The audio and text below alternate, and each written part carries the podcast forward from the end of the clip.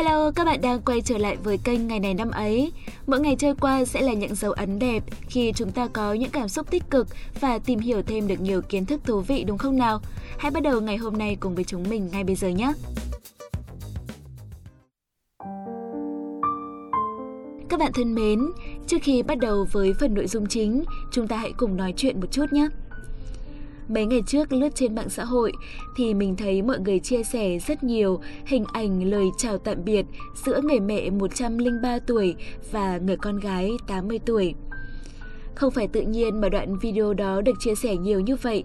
Người ta chia sẻ vì thấy sự đồng cảm, vì cảm nhận được tình cảm đặc biệt trong đó và vì nó khiến cho người ta thấy cảm động, nó đánh thức một phần cảm xúc của con người. Trên đời này, có lẽ không có thứ tình cảm nào thiêng liêng bằng tình mẫu tử. Con dù lớn bao nhiêu thì vẫn là con của mẹ, là đứa con mẹ muốn che chở cả cuộc đời. Con gái lớn thì phải đi lấy chồng, con trai lớn thì vẫn có thể ở cạnh mẹ hàng ngày. Nhưng với mẹ, con trai hay là con gái thì cũng đều là con của mẹ, nên việc phải sống xa con sẽ khiến mẹ nhớ nhung ra giết. Như bà cụ trong đoạn video được chia sẻ, bà đã sống tới cái tuổi xưa nay hiếm. Bà chẳng biết mình sẽ rời đi mãi mãi và khi nào. Lần tạm biệt nào với con cũng có thể là lần cuối nên bà mới lưu luyến tới như vậy. Xem xong đoạn video đó, chắc hẳn có rất nhiều bạn đã rưng rưng khóc và muốn chạy ngay về với mẹ. Thời gian cứ thấm thoát trôi, ngoảnh đi ngoảnh lại cái thì mẹ đã già. Chúng ta đi học vài năm, chúng ta phấn đấu cho sự nghiệp vài năm. Rồi tới khi về, chúng ta sẽ giật mình nhận ra da mẹ đã nhăn hơn và tóc mẹ cũng đã thấm bạc. Ngần ấy năm thanh xuân với chúng ta có thể như một cơn mưa rào, ảo xuống rồi tạnh. Nhưng với mẹ, đó là cả một quãng dài mẹ lo lắng và chờ đợi. Vì thế, dù có bận bịu thế nào về công việc, hãy cũng trở về thăm mẹ thường xuyên hơn các bạn nhé. Bởi chắc chắn rằng lúc nào mẹ cũng mong ngóng chúng ta trở về. Thêm một câu chuyện nữa là thời gian này thì phim Bố già của Trấn Thành đang gây sốt trên màn ảnh rộng. Rất nhiều kỷ lục đã được lập nên. Điều đó cho thấy phim Việt nói về người Việt, truyền thống văn hóa tình cảm của người Việt vẫn luôn được ưa chuộng. Người ta đi xem phim không phải vì những thước phim sắc nét hoành tráng, mà vì thông điệp phim mang đến, vì người ta thấy mình ở trong đó. Với người Việt, tình cảm gia đình vẫn luôn luôn có một giá trị to lớn và thiêng liêng.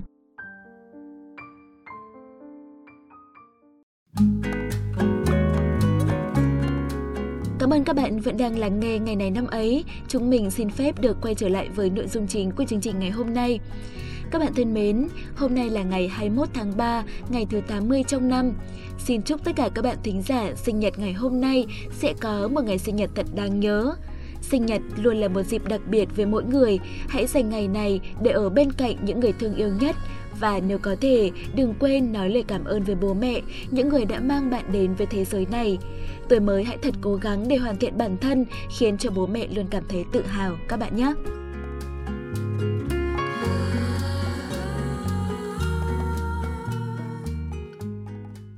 Bây giờ cũng sẽ là một phần rất quan trọng của mỗi chương trình. Hãy chạy tới tờ lịch treo tường nhà bạn và xem câu danh ngôn trên đó có giống với câu danh ngôn mà chúng mình sẽ chia sẻ ngay sau đây hay không nhé. Câu danh ngôn của chúng mình như sau. Lòng tin giống như một tờ giấy, một khi nó đã bị nhầu nát thì không bao giờ được phẳng phiu trở lại. Các bạn thân mến, lòng tin là điều vô cùng quý giá trong cuộc sống này, không gì có thể mua được lòng tin cả. Lòng tin rất khó đến nhưng cũng dễ đi. Khi bạn muốn người khác tin tưởng mình thì bạn phải cố gắng rất nhiều, bạn phải sống thật chân thành với họ. Thế nhưng chỉ cần một lần bạn bất tin thì mọi cố gắng đó sẽ không còn giá trị. Điều này là vô cùng dễ hiểu. Khi bạn đã làm một người khác thất vọng một lần thì chắc chắn người đó sẽ do dự và sợ hãi, không dám tin tưởng bạn lần nữa, cho dù bạn có giải thích thế nào đi chăng nữa và người ta sẽ tìm kiếm một người khác để gửi gắm lòng tin, để hy vọng về sự chân thành thực sự.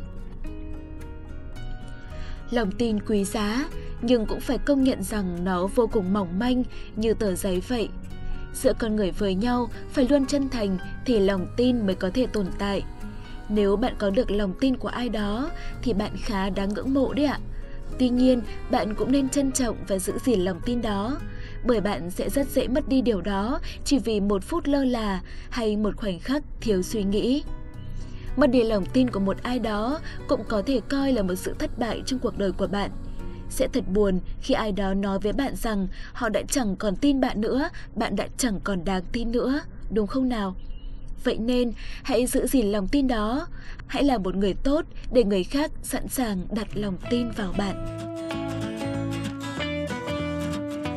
Phần cuối của chương trình ngày hôm nay, xin mời các bạn hãy cùng lắng nghe để tìm hiểu xem ngày 21 tháng 3 của những năm về trước đã có những sự kiện nổi bật nào xảy ra các bạn nhé. Xin mời phần chia sẻ của Quốc Đạt và Thảo Nguyên.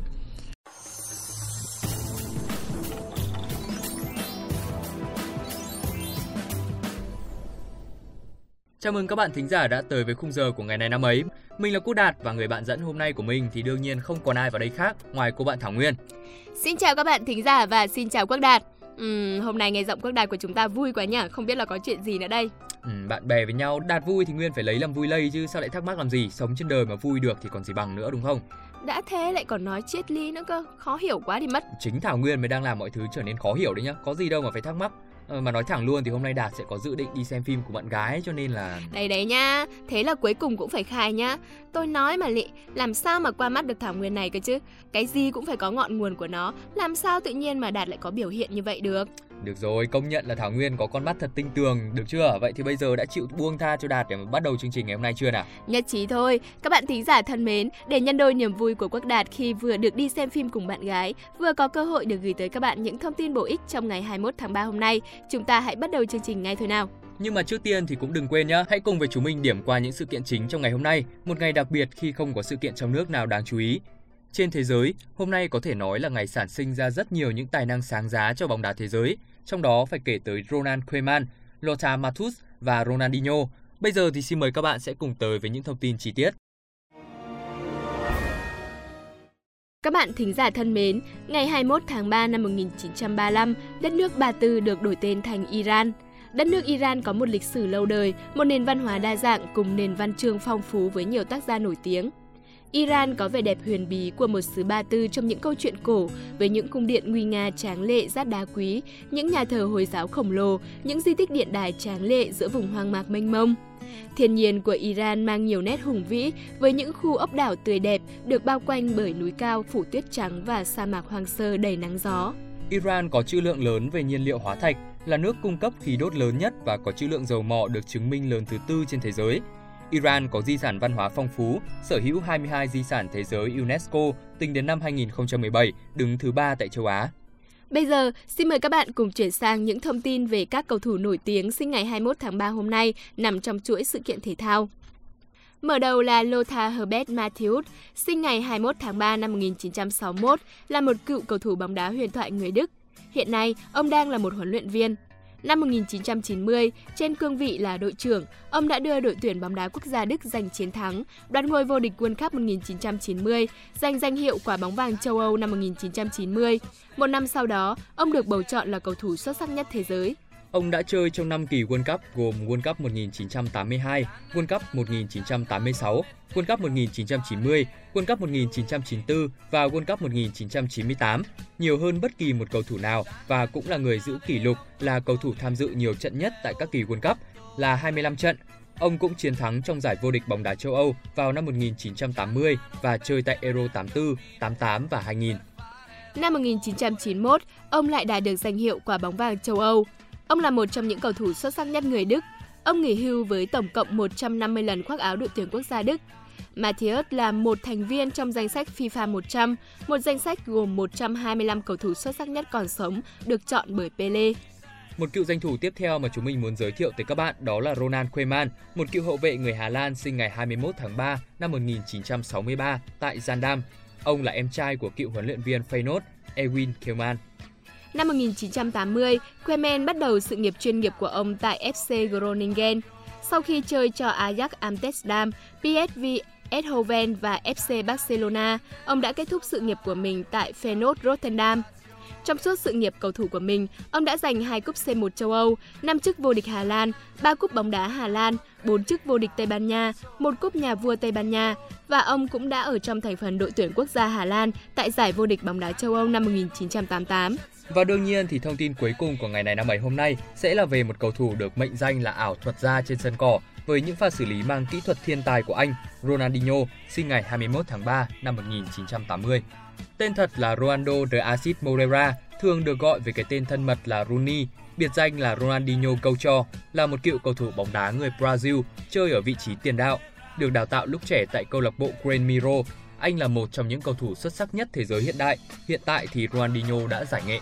Ronaldinho, tiếng Bồ Đào Nha có nghĩa là Ronaldo nhỏ, được biết đến ở Brazil với biệt danh Gaucho để phân biệt anh với Ronaldo. Ronaldo chỉ dùng tên Ronaldinho khi đến châu Âu. Trước khi chuyển đến Milan, anh chơi bóng cho Gremio, Paris Saint-Germain và FC Barcelona. Anh cùng với Samuel Eto tạo thành cặp đôi hủy diệt, giúp đội bóng giành chức vô địch Champions League đầu tiên trong sự nghiệp cầu thủ năm 2006. Anh trở thành công dân Tây Ban Nha vào tháng 1 năm 2007. Ronaldinho được sinh ra tại thành phố Porto Alegre, thủ phủ của Rio Grande do Sul, một bang của Brazil. Tài năng của Ronaldinho bắt đầu được biết đến lúc nhỏ và anh được đặt biệt danh là Ronaldinho vì anh thường là cầu thủ trẻ nhất và nhỏ nhất trong những trận đấu ở câu lạc bộ dành cho thanh thiếu niên. Anh gây sự chú ý trên các phương tiện truyền thông ở tuổi 13 khi anh ghi tất cả 23 bàn thắng trong một chiến thắng 23-0 với một đội bóng địa phương. Ronaldinho được coi là một ngôi sao đang lên ở giải vô địch thế giới U17 tại Ai Cập vào năm 1997, trong đó anh ghi hai bàn thắng trên điểm đá phạt đền. Hiện tại, anh trai Roberto hoạt động với tư cách là một quản lý của Ronaldinho, còn người chị Desi của anh là một điều phối viên báo chí. Ronaldinho đã được làm cha lần đầu tiên vào ngày 25 tháng 2 năm 2005 sau khi vũ công Brazil Janaina Mendes đã sinh con trai của họ. Cậu bé được đặt tên là João sau sự ra đi của người cha của anh.